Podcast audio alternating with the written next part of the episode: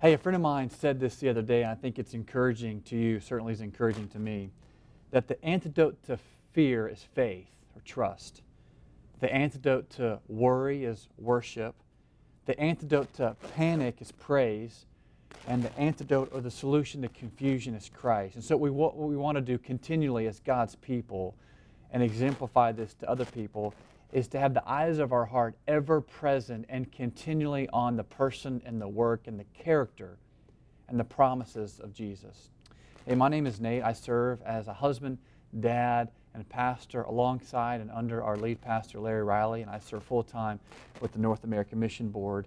And we are continuing in our series, Engage with God, a series on prayer. And this morning we're looking at a cause of prayer. You think about the, the word cause, the, the motivation. What, what is going on in a person's life that brings about prayer. And have you, as you've been here on Sunday mornings the last several weeks with Pastor Larry and Pastor Ryan, and even on Wednesday nights, we've been defining prayer like this prayer is a cry for relationship and a commitment of dependence, a commitment of reliance, not upon ourselves, but upon Him. So this morning we are in Psalm 63, talking about a cause of prayer. And the big idea, if you will, the main point that I want to convey to you, if there's one thing that I want you to walk away from, it is this that spiritual awareness leads to deficiency, which leads to dependence. When you understand who you are, that we are finite creatures that cannot definitively and ultimately uh, guarantee what's going to happen in the next hour or tomorrow, and you understand our smallness in light of God's bigness, it leads to a deficiency. Not that we're marginalized or not valuable because we are, but we understand our place in the world, place in the universe, God's universe.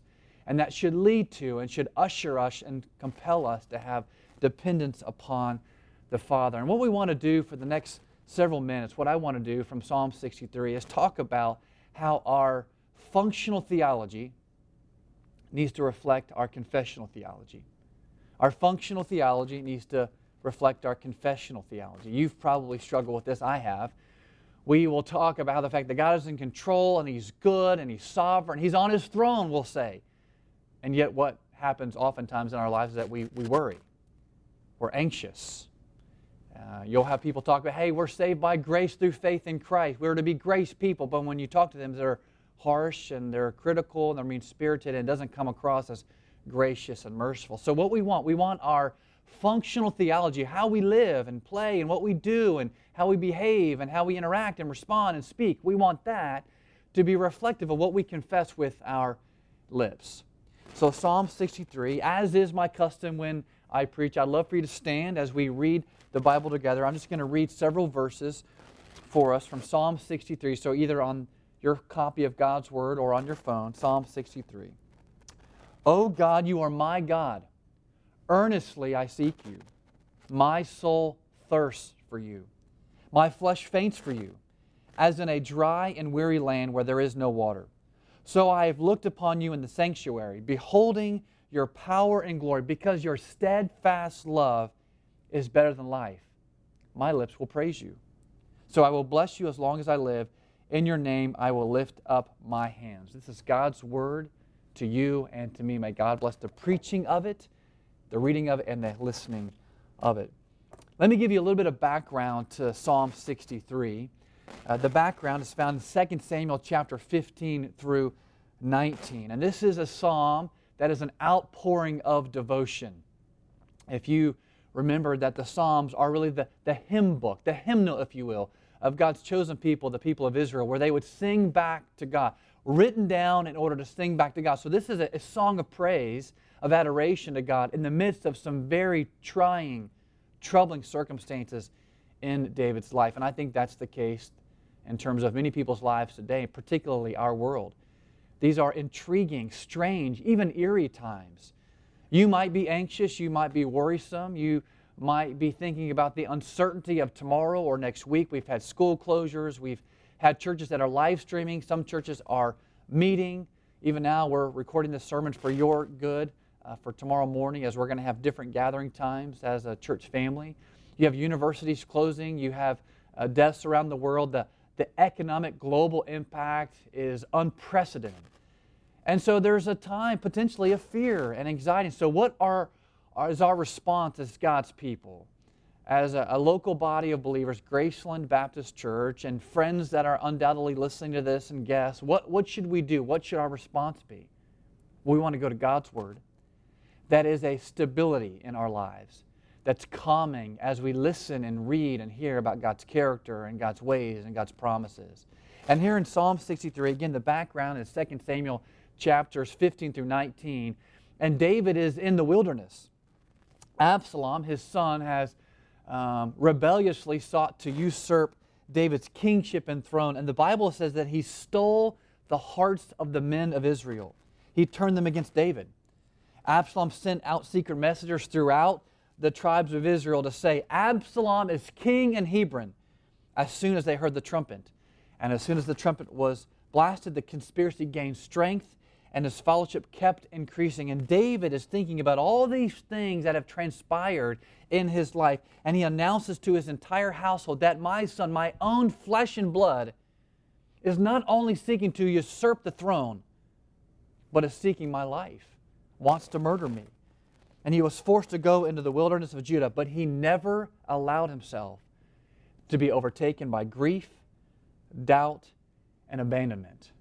David's psalm is a psalm of praise in the midst of troubling, anxious, fearful circumstances. And it reminds us that God is man's ultimate need. We must be His, as one theologian said, without reservation. The totality of our lives are His. So, three truths I want to share with you from Psalm 63. And the first is to seek after God.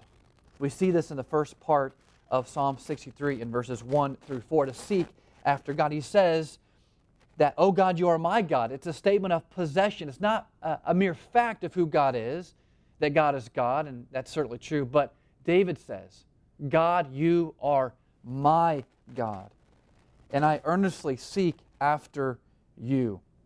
Despite the sense of isolation that David is experiencing in his life and his family that is experiencing, he is committed to his relationship with the Lord. And in a dry and weary land, it prompts him to think of his thirst and his passion for God and hardships, difficulties, times of uncertainty point us to the sufficiency and the stability and the character and the promises of God. And certainly in this time, we want to prompt our hearts and move our hearts to be focused upon God. You might not be struggling with that, but there is certainly friends and neighbors and family members that need a calming presence in their life. And you can be that. You can be that fragrance, as Paul talks about in 2 Corinthians chapter 2. The word he uses to describe the imagery of a parched traveler desperately looking for water is that of earnestly and thirsting and longing for. It's the idea of this intense, focused, earnest search. God, I want to seek after you.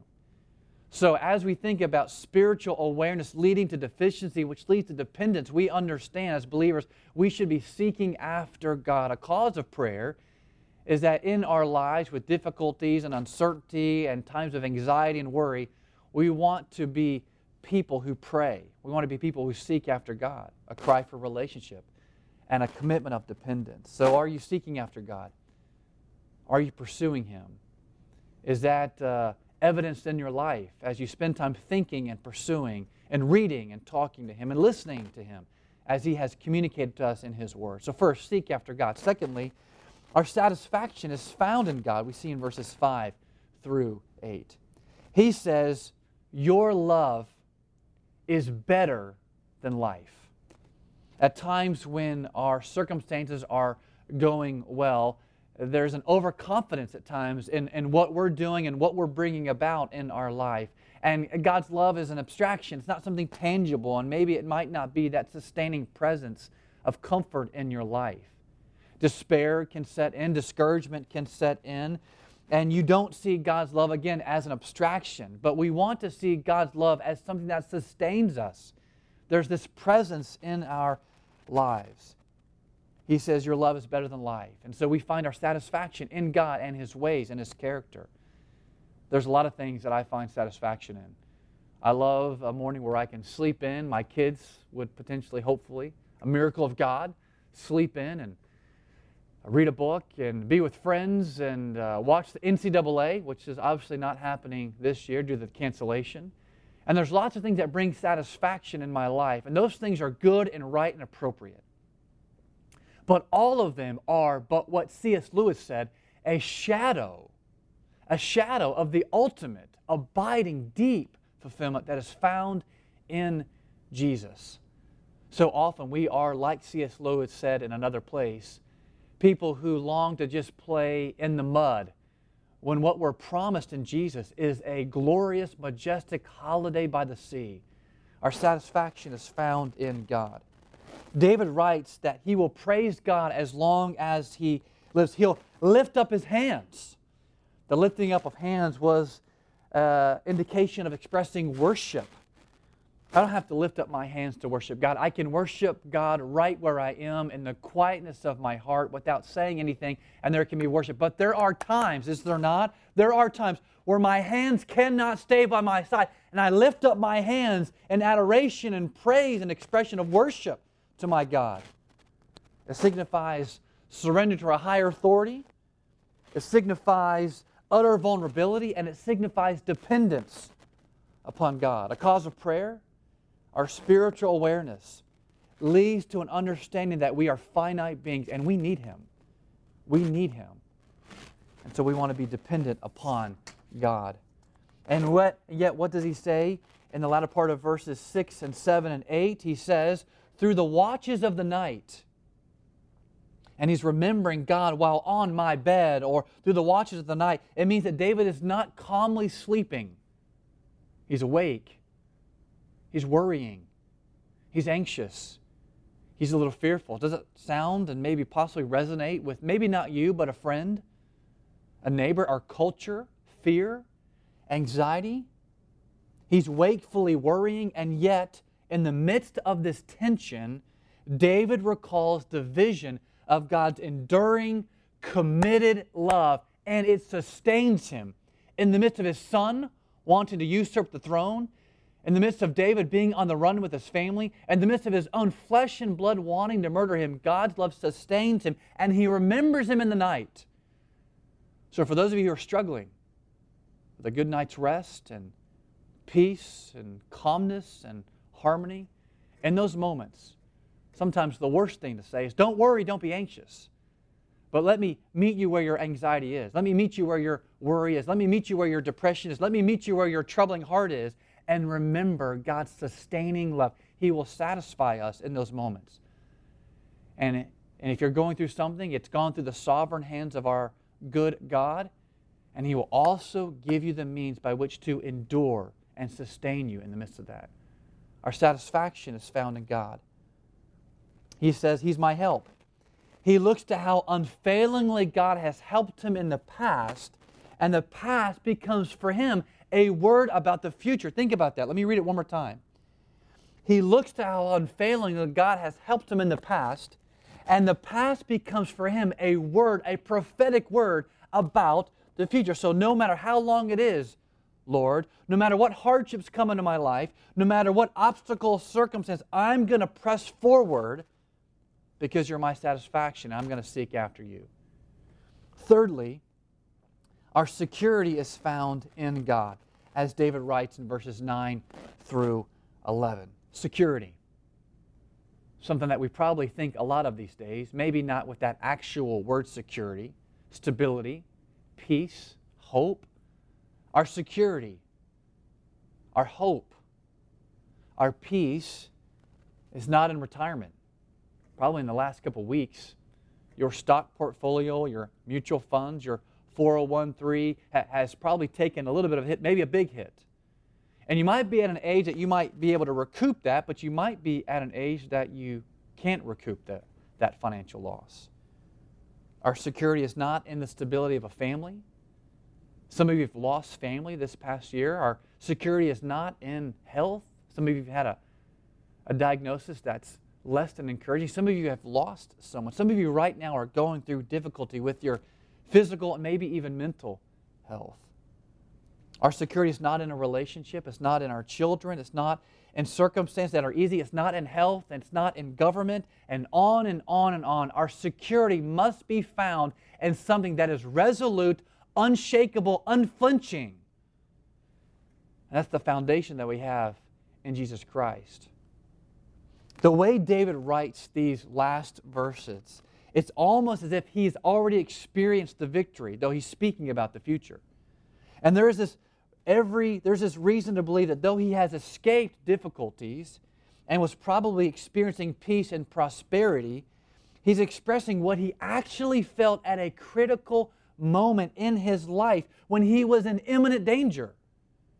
He speaks prophetically about the victory that he will experience. He rejoices in God's deliverance. He's citing God's faithfulness in the midst of circumstance that undoubtedly brought fear and anxiety and worry. We're emotional beings and we go through those things. We want to point and move our heart to find security in God, not in our circumstances, because they ebb and flow, do they not? Health and wealth and relationships and government and the inner workings of our own heart, they ebb and flow. But here's one thing that is sure and fundamental and foundational and concrete that is the Lord Jesus Christ. He will not change. He's the, yesterday, he's the same yesterday and today and forevermore, as the writer of Hebrews tells us. And despite the enemies that surround David, despite those that are aspiring to take his life, David exclaims, God, you will protect me. His security was found in God. And look at what he says in verse 11 The king will rejoice, and all those that swear by his name. What does that mean, that phrase? Those who swear by his name, the name of the Lord. In general, it's speaking about those that are servants of God. Well, who's a servant? A servant of God is someone who's come to believe and trust and see their need for God. A cause of prayer is that we need and see our need and our dependence. A servant of God is someone who comes to see their need for God, specifically the provision and the plan and the protection that is provided for us in God's Son, Jesus. This goodness, this security and hope shown to David is something that affects the whole body of the faithful. The security and safety of God's chosen people at that particular time was inseparably connected with the reign of David and the prosperity that God showed David, the king. I want you to think about the correlation today. Think about that. The security and safety of God's people is inextricably tied to the reign of David and the prosperity. What's the correlation today? As people who live on the other side of Revelation, we have the Old Testament, we have the New Testament. Is it not true that our safety, both in the here and now, and our security is inseparably tied to our risen King? The safest place to be, the place with the most security is not found in our circumstance, but found in the risen King, Jesus Christ. Now, we're tempted, as I close this morning, we're tempted at times, as one theologian said, by the slightest trial or hardship or discouragement or diagnosis or prognosis or news announcement. We're, sl- we're tempted by the slightest trial big trial or even small trial, to lose the comfort of the knowledge of God. But we should learn from David's example to struggle to maintain our confidence in God under the worst troubles that should befall us. Let me close with this verse from 2 Corinthians chapter 4 verses 8 through 9. Listen to what Paul writes. Circumstances that are difficult, troubling and hard spiritual awareness that leads to deficiency. We're finite beings that need to exemplify dependence upon God, a cause of prayer as we cry out in relationship and dependence upon Him. Listen to what the Apostle Paul writes We are afflicted in every way, but not crushed, perplexed, but not driven to despair, persecuted, but not forsaken, struck down, but not destroyed, always carrying in the body the death of Jesus so that the life of Jesus may also be manifested, exemplified, exuded in our bodies and our lives and our marriages and our relationships and our vocations and our ministries and our church life that we're persecuted but not struck down, and on and on and on. So let me personalize this for a moment. I'm afflicted in every way, but not crushed. I'm perplexed, but I'm not driven to despair. I'm persecuted, but I am not forsaken. I'm struck down, but not destroyed. Always carrying in me the death of Christ, the good news of Christ in my life, so that Jesus might be exemplified and magnified in my life. So, what do we do as believers? We want to seek after God. We want to find our satisfaction in God. And we want to find our security in God, a cause of prayer that we are dependent, finite beings upon the one who does not change. I hope that encourages and challenges you and refreshes you as you point your heart to the truth and unshakable foundation found in Jesus Christ, our Savior and King. Take care.